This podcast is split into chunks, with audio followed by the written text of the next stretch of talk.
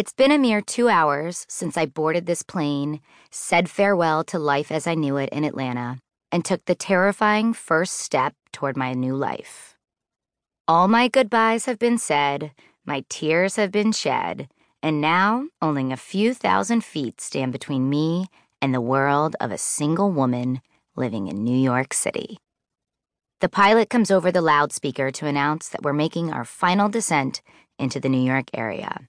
I return my seat and tray to the upright and locked position so the flight attendant doesn't yell at me, lift the window shade up, and look out at the sheet of white clouds below.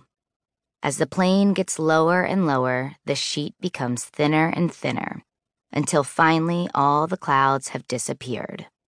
And there it is New York City. Dozens of mammoth skyscrapers are grouped in a large cluster, with the newly built Freedom Tower reigning supreme. They sit strikingly along the water beside picturesque bridges. It's marvelous, majestic even, like a kingdom right out of the pages of a fairy tale. And though I've seen this kingdom a dozen times before, it feels as if I'm laying eyes on it for the very first time.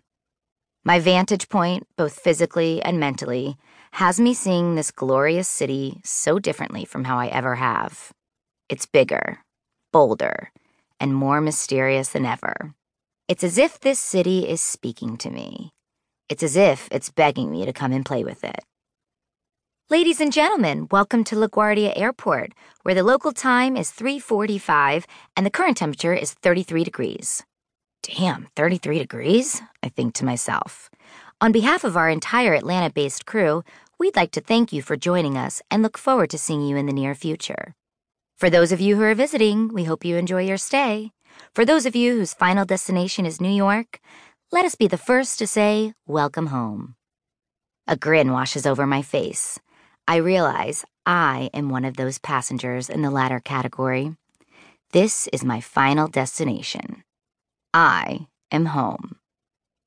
It's not long before I've deplaned and am nearly skipping with eagerness through the terminal and to the baggage claim, where the first of my two suitcases, bearing the embarrassing neon orange heavy tag, is coming around on the conveyor belt.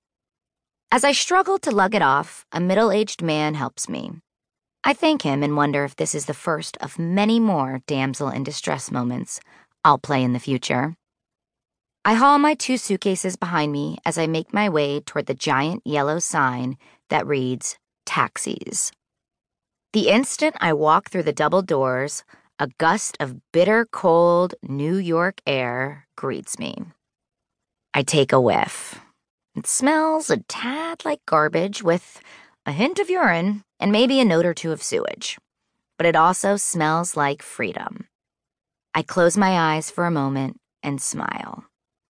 Somehow, this putrid, bone chillingly cold air is the best I've ever felt. I make my way through a zigzag of steel barricades and wait in the taxi line behind a handful of other passengers. I look around, noticing how similar everyone looks phones out, headphones in, all black ensembles.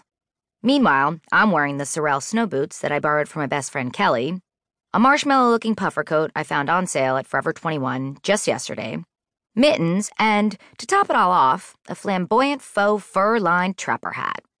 My entire outfit instantly brands me as a southerner who can't handle a measly 33 degrees.